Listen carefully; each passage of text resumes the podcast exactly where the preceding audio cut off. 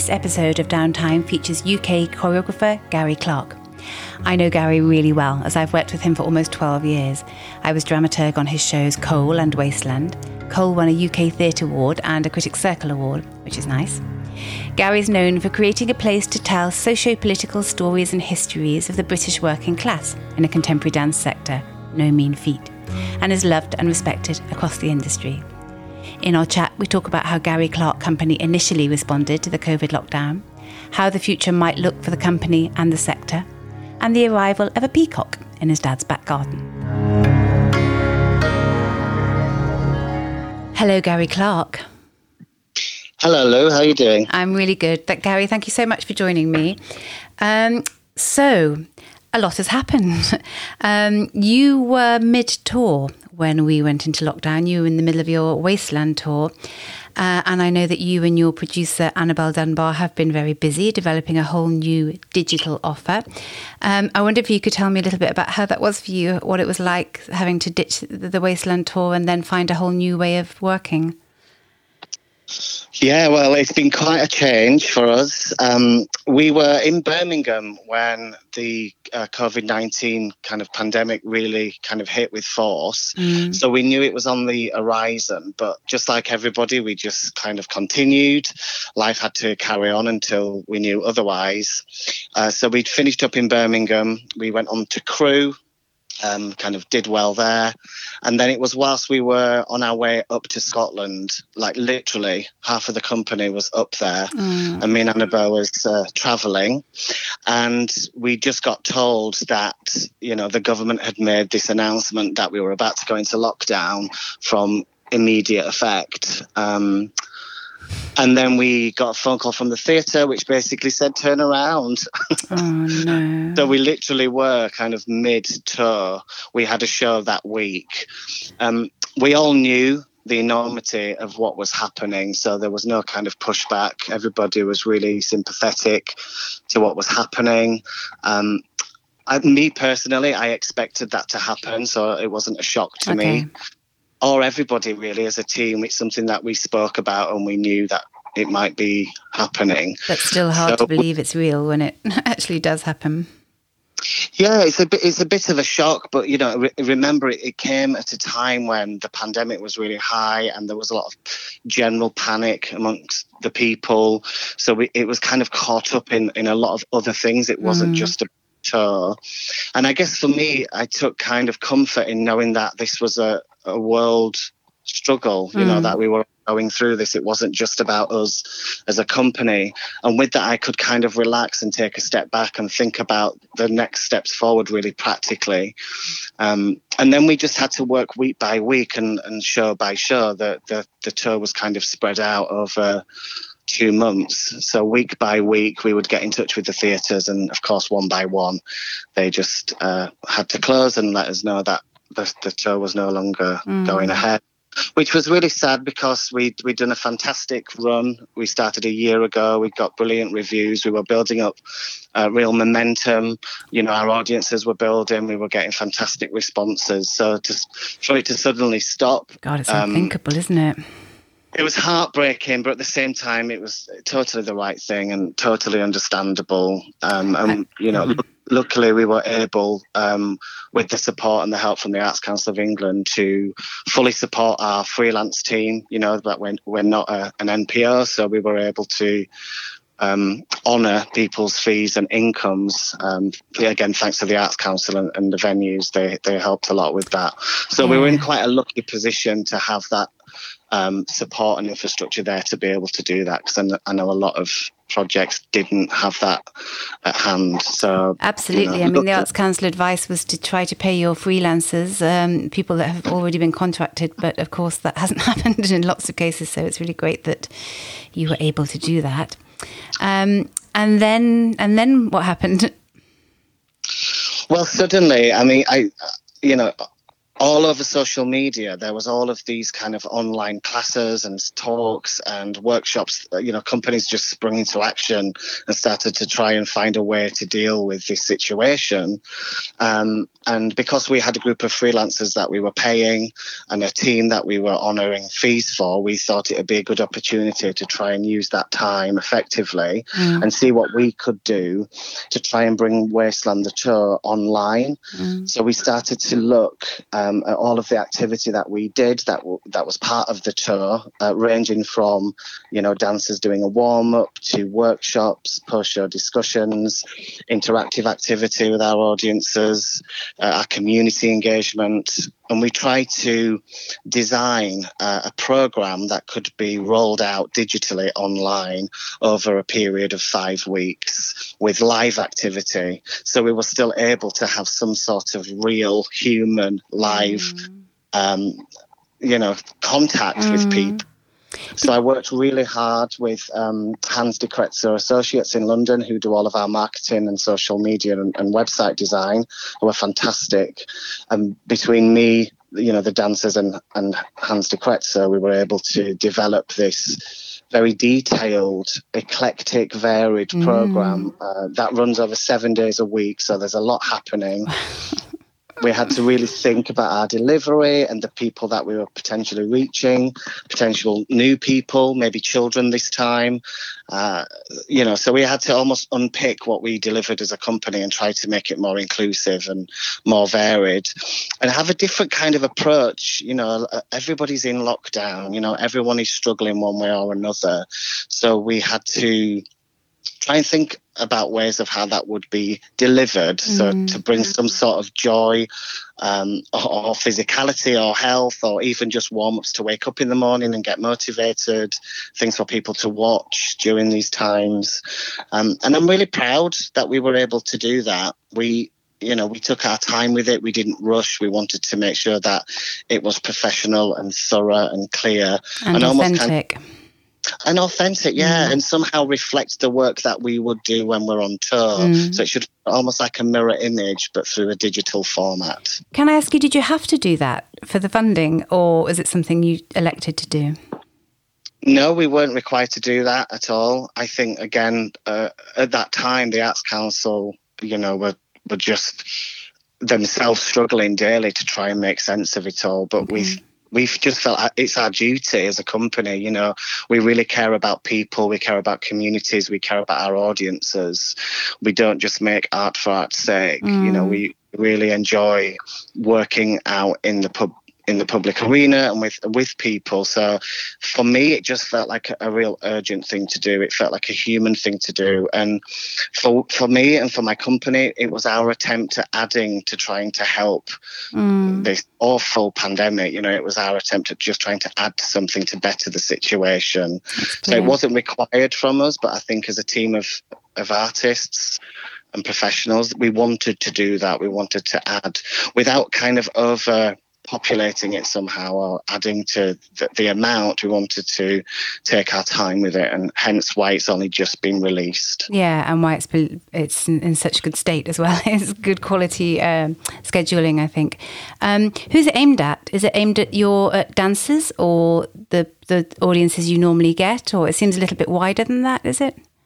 I think so, yeah. I mean, when you look at the kind of broader sense of what Gary Clark Company do in terms of their work. We straddle a lot of areas. You know, we do a lot of activity for professional dancers, for student dancers, for community participants, non-dancers, different groups. Whenever we deliver our workshops, it's very bespoke to each group. We never kind of segregate. We're always we're wide open to to possibilities, and mm. that's something that we wanted to try and reflect in the program that we deliver is to make it as varied as possible, because we don't know who's going to be tuning in to these sessions sessions. So we've, you know, me and the dancers, we've had to have real in-depth conversations about the language that we use, the way that we speak, uh, the way that we talk to our audience, the way that we engage with the camera, how we introduce the session, things that we need to cover in terms of health and safety and well-being, uh, right down to the content, and then the evaluation at the end, the wrap-up about how to get further involved and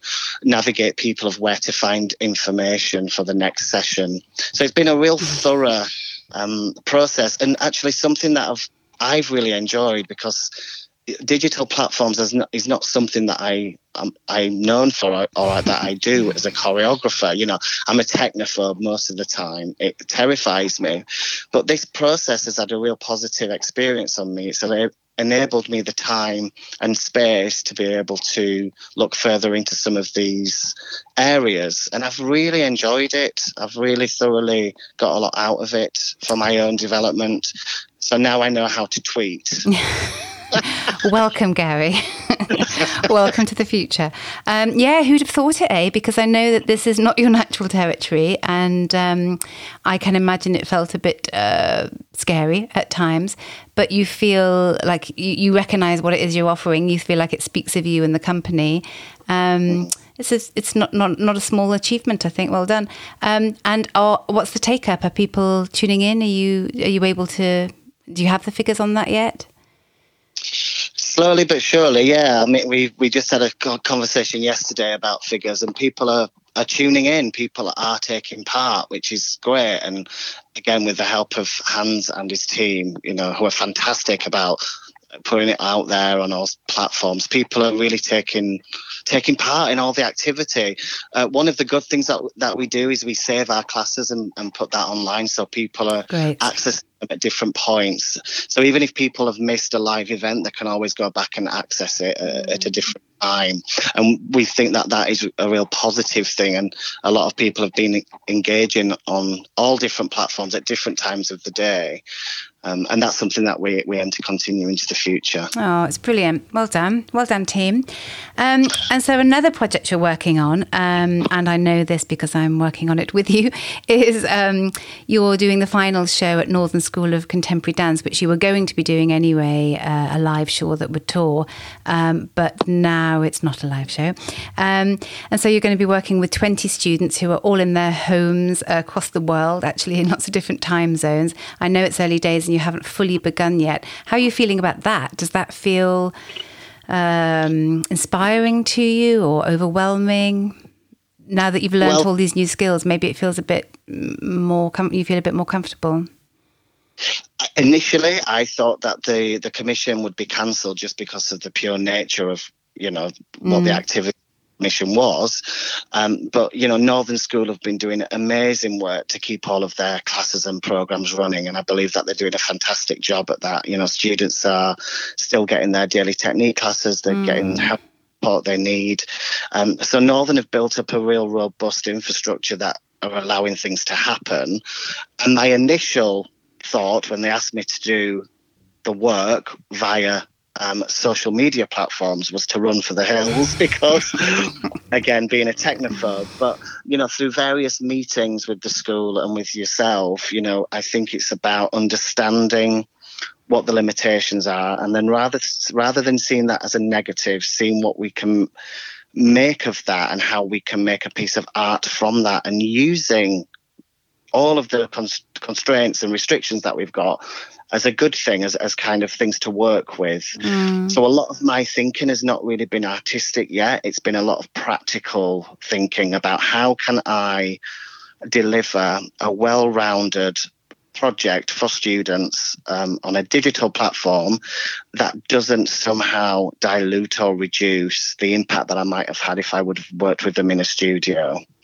Um, I think it's really important that I think about that as an artist and I'm able to provide process that is rich, that is choreographically exciting for people in isolation, mm. uh, to give them a variety of things to do um, during this times. Um, and for me to be able to manage that effectively. So for me, that's where a lot of the energy is going, is just the practicalities of the day to day delivery of what we're going to do. Yeah, so far, yeah so far, I think underneath all of that, what we do artistically, I, am less worried about. You know, I've done a lot of work with dance on film and dance for camera, so that that doesn't frighten me so much in terms of being able to produce some some kind of good work um, from mm. the project. Mm. What worries me slightly is just the practicalities, but I'm being offered a lot of help, and I've got you on board, so hopefully, always a good move. With,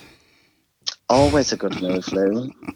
I just, yeah, I think between us all, I think once I've understood how it's going to be managed, then I think I'll be able to relax further into it and really enjoy the process. I, I don't want to fear it. I want to enjoy this and see what can happen. It's an experiment. Mm. I've been really struck by your um, concern for these young people, and I know we've talked a bit about you know, whilst the content of the show might end up being uh, a bit dark or reflective of these times, we're not, we're not really sure about that yet. But but either way, you're really concerned about making sure that they're okay and they have fun in the warm up, and you know that you're looking after them.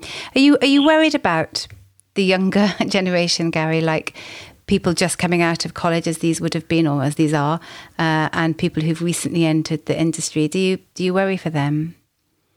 I I do. Um, I worry because having gone through dance training myself, this this part of their studying is a real crucial point. You know, it's it, it's it's a part in the training when all of the assessments have been done and your three years of hard work come to a head, and you get to perform one last time in front of an audience, and it's a celebration. And I know how that feels, and mm. it it feels like a big sense of achievement and a team effort. So I really feel for not just as northern students but mm. any any graduates in their third year about to leave university it must be a very very confusing time i think um, for these youngsters about how they're going to carve out a career and what the next step is and i really want to urge you know universities and tutors to just give as much support as they can which i'm sure they are doing but um, it, they must feel slightly deflated and you know just not having that human interaction with other people is going to have a huge effect. You know what what we do in dance is very human relying. You know that and human contact is is huge. It's a big part of what we do. So that you know the an absence of that might leave these young people fragile at a time when they need their energy and they need their buoyancy more than ever you know leaving college to go join the industry is always a big yeah. deal isn't it? And, and always challenging. But now when we no longer know what the landscape will look like um, they're going to need all, all, the energy and confidence they could po- can possibly muster. And yet they haven't left on this well they are going to leave on a high but you know it's not not the same as they'd hoped for and not that personal human connection. So yeah i think um, we need to keep an eye on these people, don't we? Um, and and the yeah. the sector needs to support them as, as much as they can in the in the you know next few years. Yeah, and I think that's something that I'm wanting to put into this commission is make sure that we do daily check-ins with the students just to try and keep that bond and trying to keep that sense of togetherness. Mm. As much as we can, um, yeah. um, and if I can play a small part in just helping them be more buoyant in these times, then I I'd like to do that. You know, I really care about the next generation of, of dancers, dance makers, and creators. Mm. You know, I mm. think it's really important that we nurture and pass on our knowledge. So I'm going to do everything I can in my power to to try and um, nurture them as much as I can. Mm. I, you know, I was lucky to have that when I was going through my training and beyond. Um, so I hope I will be a helping hand for that. I'm sure you will. I know how your enthusiastic uh, spirit can in- infect a room. Um, but how is your enthusiastic spirit actually? How are you personally? How are you riding the waves of this? Are you feeling mainly peaceful and content or a little bit lost at times? How's it going? I think, like everybody, I have good days. I have bad days. I have days where I feel confused. I have mm. days where I feel very, very hopeful. I feel days where I feel lost. Um, I'm trying to keep busy, you know, with the digital platform. There's a lot to do there. Mm. Um, and me and Annabelle are looking at the future and trying to uh, plan for the future, even though we, the future is so unknown. Uh, so we're busy doing that. Um, and we, kind of weirdly, I, I, I relaxed into it quite early on because I, I kind of understood the situation. I knew that this was a, a major worldwide issue, mm. so I knew there was very little I could do about it. So I took comfort in doing things that I would never have done before, like, like? sorting out my sorting out my sock drawer, you know, like filing, knowing the law, um, you know, listening to albums that I've been meaning to listen to for for years, you know, reading mm. books that I've just not had a chance to do. And I think I've needed a break from my creative career for quite a while now. You know, I've always got my foot down on the accelerator, and I think this has allowed me to just take a breather, take stock, um, have a moment for myself. You know, without indulging too much, it's allowed me to slow down slightly. Um, but then, of course, the next day I might get really irritated by the situation and want to, you know, do something. So it changes daily, but yeah. I know that's the same for everybody. And I'm lucky that I've got a good uh, family network around me. Um, I don't have any children, which, you know, I know people have been struggling with homeschooling and various different issues. So I've not had a bad ride so far, and I feel very lucky for that. That I've been able to to kind of relax into it. Yeah. So I'm doing okay. I'm doing all right. You know, I'm putting weight on. and I've got a little bag of goodies at the side of my bed that I do dig into now and again. Biscuits, biscuits, Gary. But yeah, biscuits, chocolate, you know, and the stuff I used to do on on an evening to relax now can be at twelve o'clock in the afternoon. it's a win-win. Well, I think time. There's something about time, you know, that without work and without that kind of structure, one day leads into the next, and suddenly you're strange, isn't it? You get caught in this weird, uh, you know, it's like the twilight zone somehow. But mm. but I'm coping all right, Lou. I am. I'm trying to. And you've I'm got a to... very tidy sock drawer which I'm very happy to hear. In fact, I'd quite like photographic proof of that, please. that would be fun.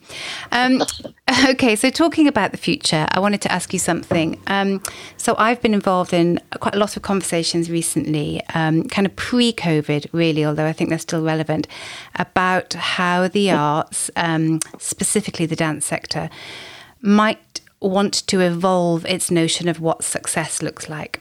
So, uh, in the past or maybe the present, um, pre, you know, present a minute ago before this all happened, um, success looked like uh, you were on a tour, you were reaching as many venues as you could, um, playing to obviously as many audiences as you could, but in as, as many regions as was possible. And basically, I think the focus was kind of breadth.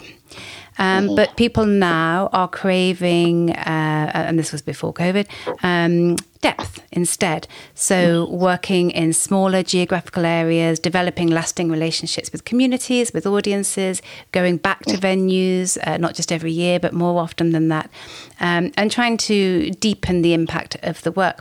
Now, I know that you uh, have been developing relationships with communities for years. That's what you do. Part of all the work you do is you have uh, participatory uh, action, don't you? And I know you take that very seriously. So it's not like you don't have that interaction. But I wonder how you feel. Is it an interesting offer to you that maybe the, the world might soon ch- choose to shrink the geographical spread and focus on deepening these relationships and trying to deepen um, and lengthen in terms of time the impact that you might have on communities. Is, is that a vision? Is that a future that you, you can be excited about? Absolutely. And I think it was really telling, you know, the minute we went into lockdown, how quickly the arts became really important mm. for people. You know, music, film, down, television, uh, poetry, performance, dance. People were craving to this interaction with art. And, and for many people, that might have been the first time they've accessed, accessed some of those art forms. But because we were in lockdown, now they, there was a huge need for it. And I think if anything positive is to come from this, it's to know that art can change lives and art can have an impact, which I know sometimes gets a question mark, you know, for, for funding and for what people are doing. But I think it's been really crucial in these times and daily it's it's proving to be more crucial. And I think once lockdown is lifted and if and when we get back to some sort of normality with the arts, I think our contact with the general public and with people is going to be huge. Mm. And I don't think we should underestimate the power of, of that. And I think people will be craving that. Um, like you said, I've been I've been doing this a long time in my own work, so I, I know the kind of impact it can have on people. But I'm just really hopeful that that can be more widespread and more recognised. I think through through the government and through funding bodies and the general public. You mm. know that it might have given access to the arts that people might not have had before. It might have opened people's eyes to possibilities and areas that they might not have tapped into. So, can um, you see that you would do more participatory work, more local work, uh, and not aim for such a, a, wide tour base?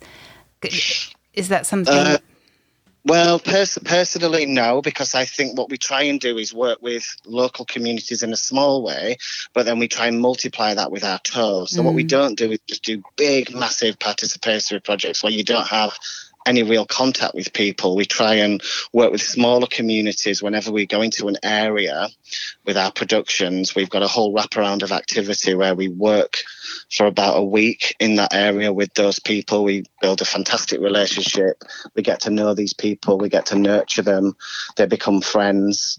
Um, and then we move on to the next place, but we carry those people with us. Yeah. So in a way, our community travels, you know, and it grows in a sense.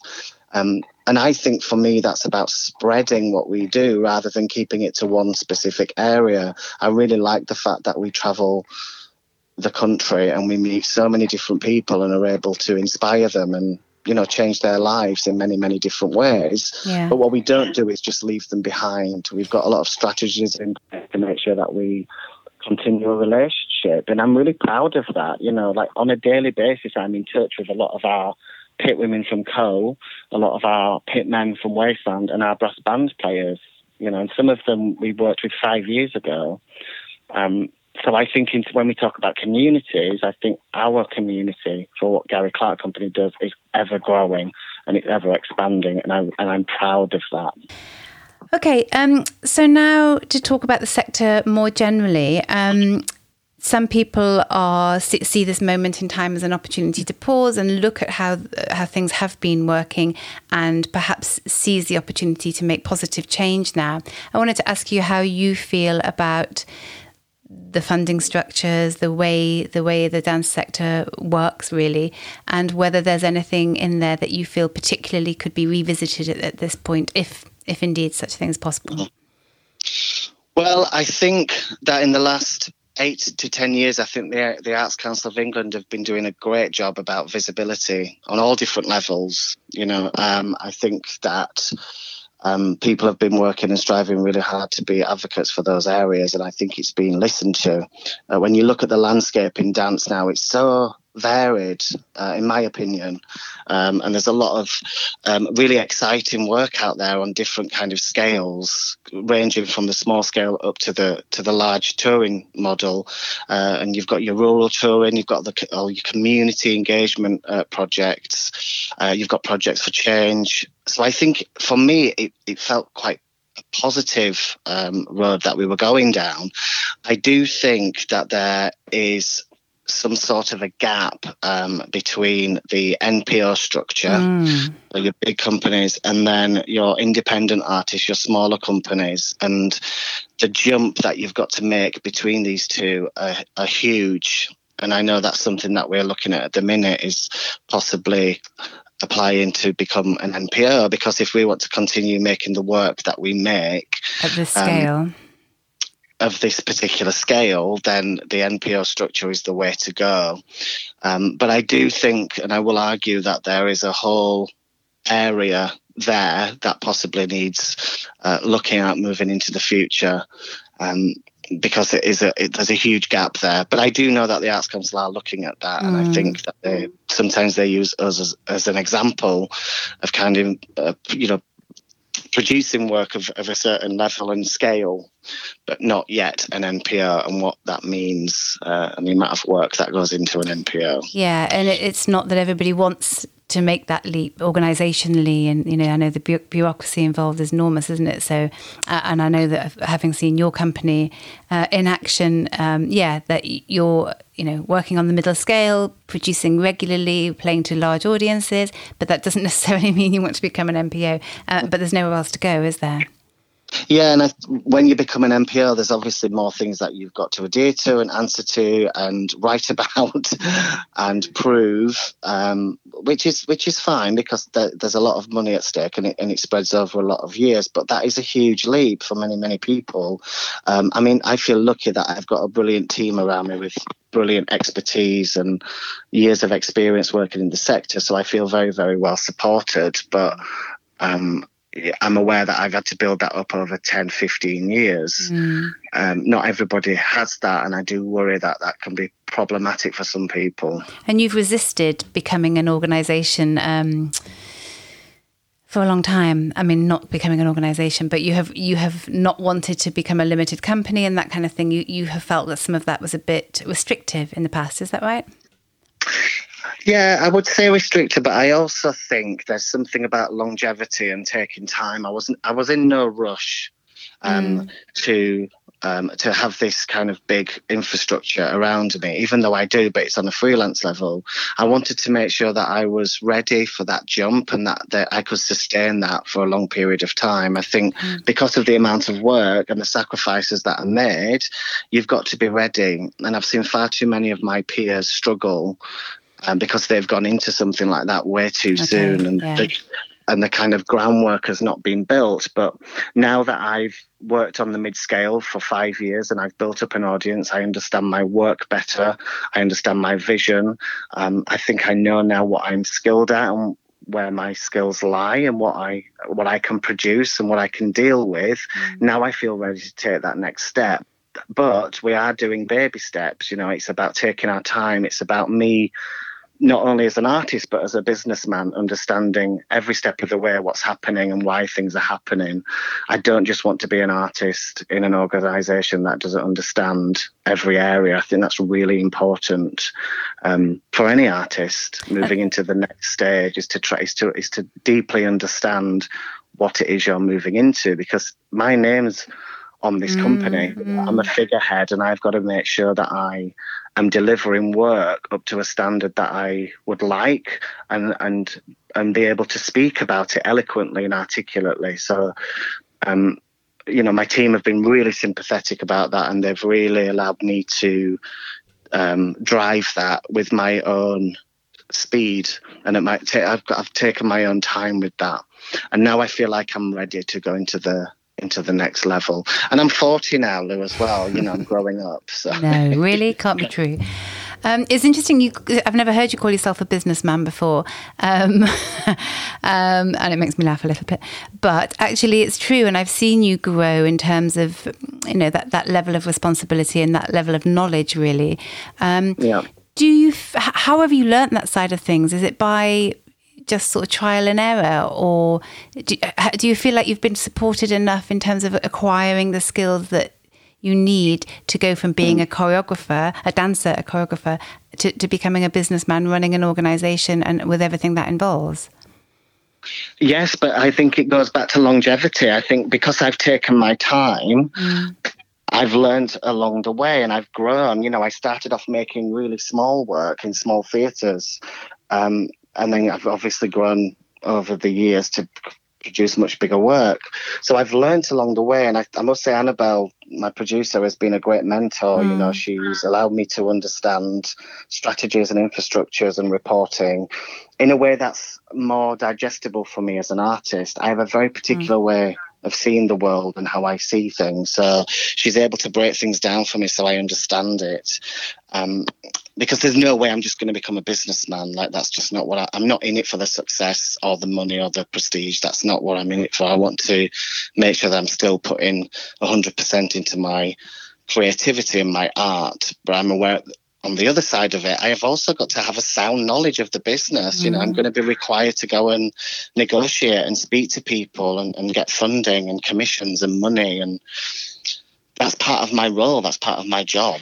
Yeah, it is. And also, when you're working at this scale, you have so many staff, basically, don't you? And um, yeah, you know, you, you run a you run a happy ship. Um, but these are not skills that artists are necessarily taught. I'm just wondering if there is a, a gap there in terms of provision that people you know, artists who are working their way up, whatever, a, fund, a funding ladder, um, could get a bit more support to learn those additional skills to make it all a bit more solid and a bit more strategic and a bit more uh, future yeah. safe, I suppose.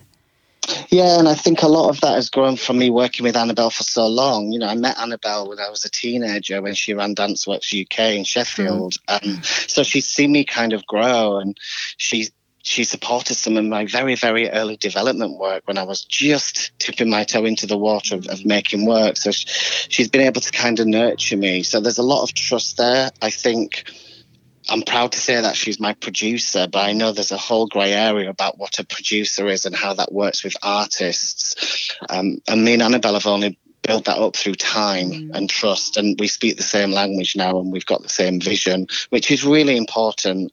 So I, you're right. I do think there's an area that can be looked at where artists and producers or people that are on you know the maybe the management or producing side can maybe work together to find out what that dialogue and relationship is. Mm, and also um, yeah uh, training of producers and support of producers. I've had some conversations recently about how vital they are, how there aren't enough of them, how it's difficult to to sustain a career as a producer. So lots of people sort of fall fall out along the way, um, yeah.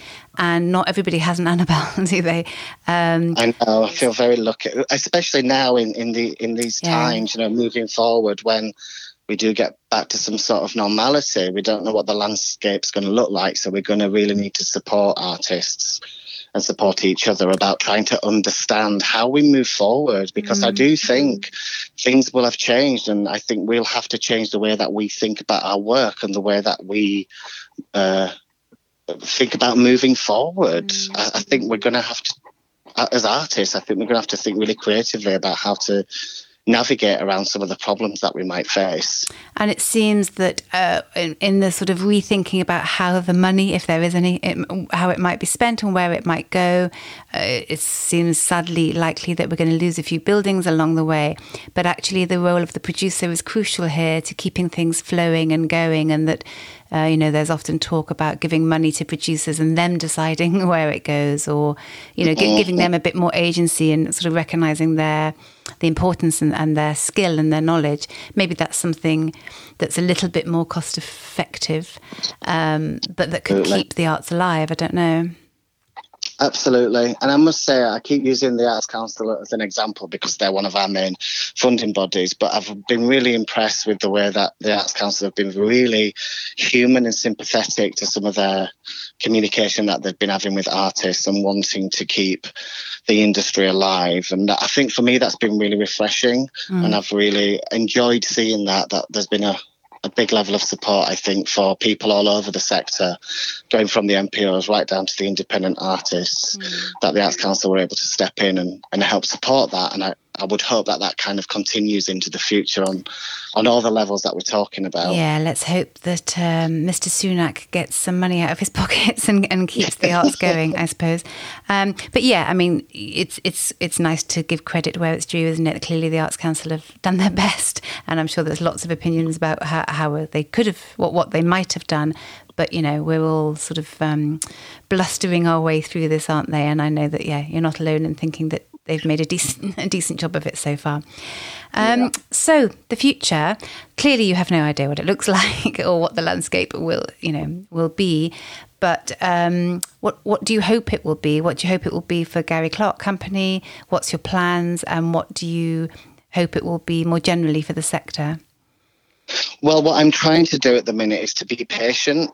Mm. I think um, initially there was so much panic that spread across the sector about money, security, what happens next, the funding being cut, etc. There's nothing we could have done about that. So I take stock in trying to just be patient and allow things to unfold daily.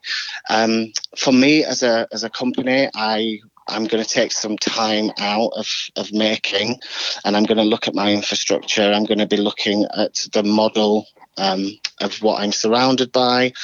Um, making that organizationally, ma'am. Yes, yeah. yeah, making that a little bit more robust. uh, I think the idea in the future is to still possibly try and work up to an NPO status, which takes a long time, mm. and there's a lot of different stepping stones to get there. So, within the next year, we're going to be looking at that, and then the the main aim is to start uh, looking at my third mid-scale work, which will be a follow-on to Coal and Wasteland.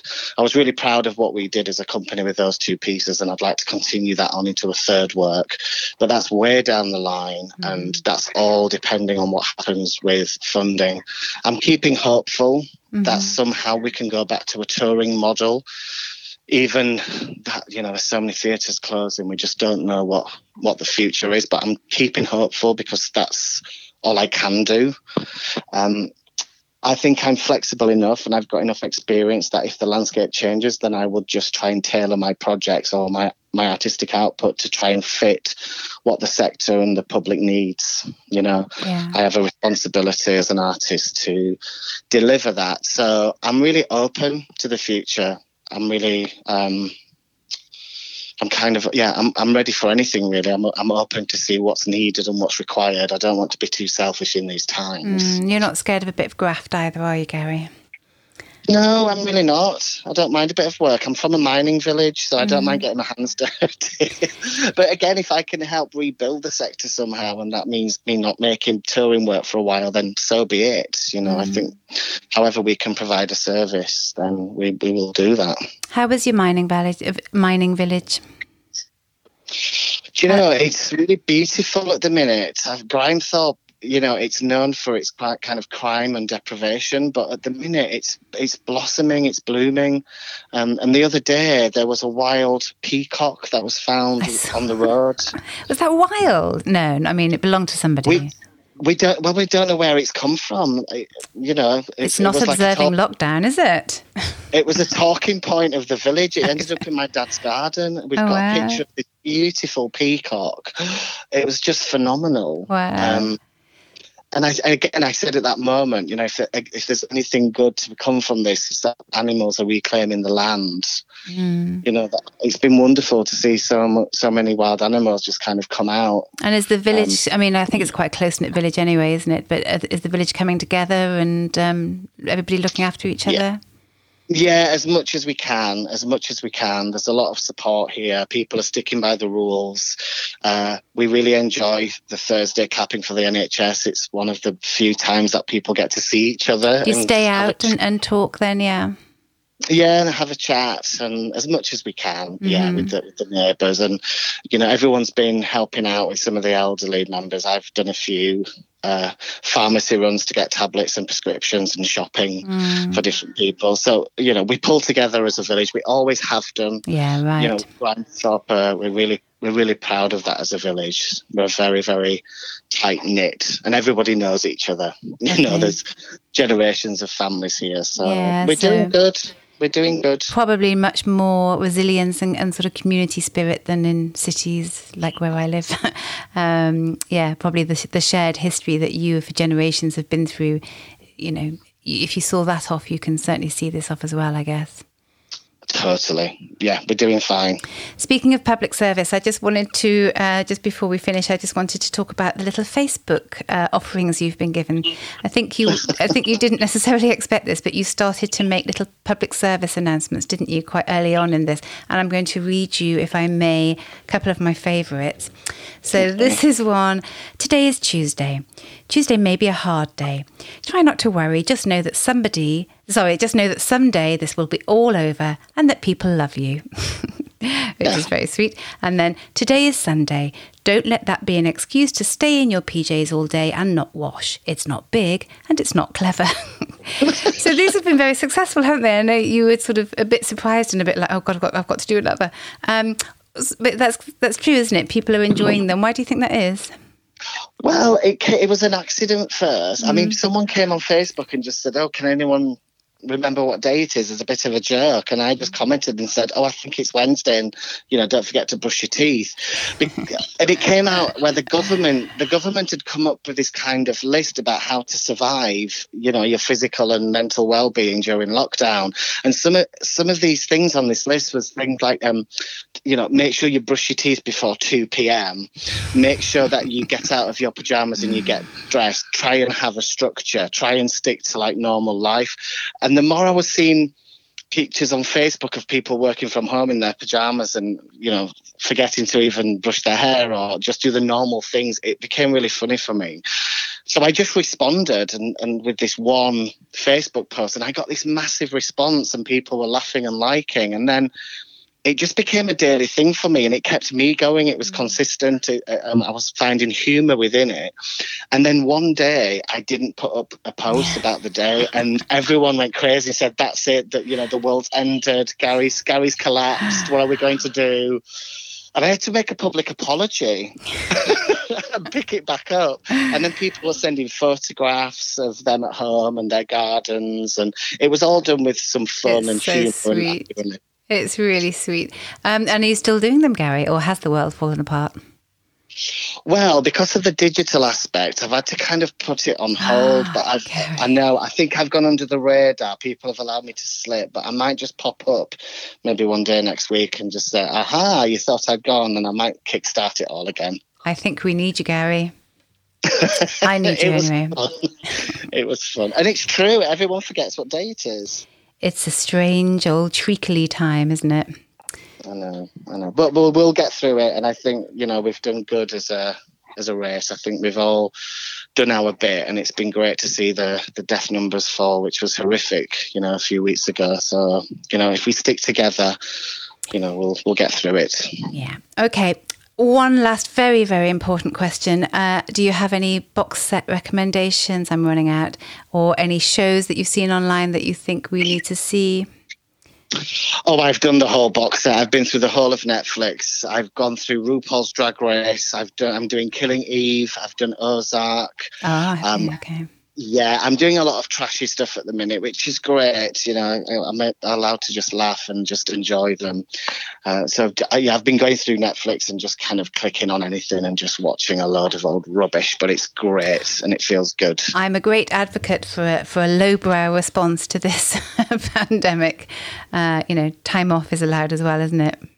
Absolutely, and I, yeah, and I'm again, I'm enjoying that time off. I'm enjoying not thinking too hard about work. And I know that sounds a little bit kind of strange in these times, but yeah, just to watch some trashy TV has been good for me. Yeah.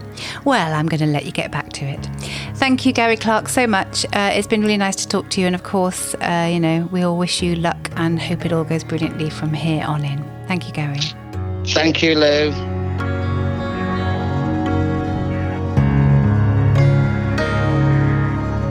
Well, that's it for this episode of Downtime. I really hope you enjoyed it.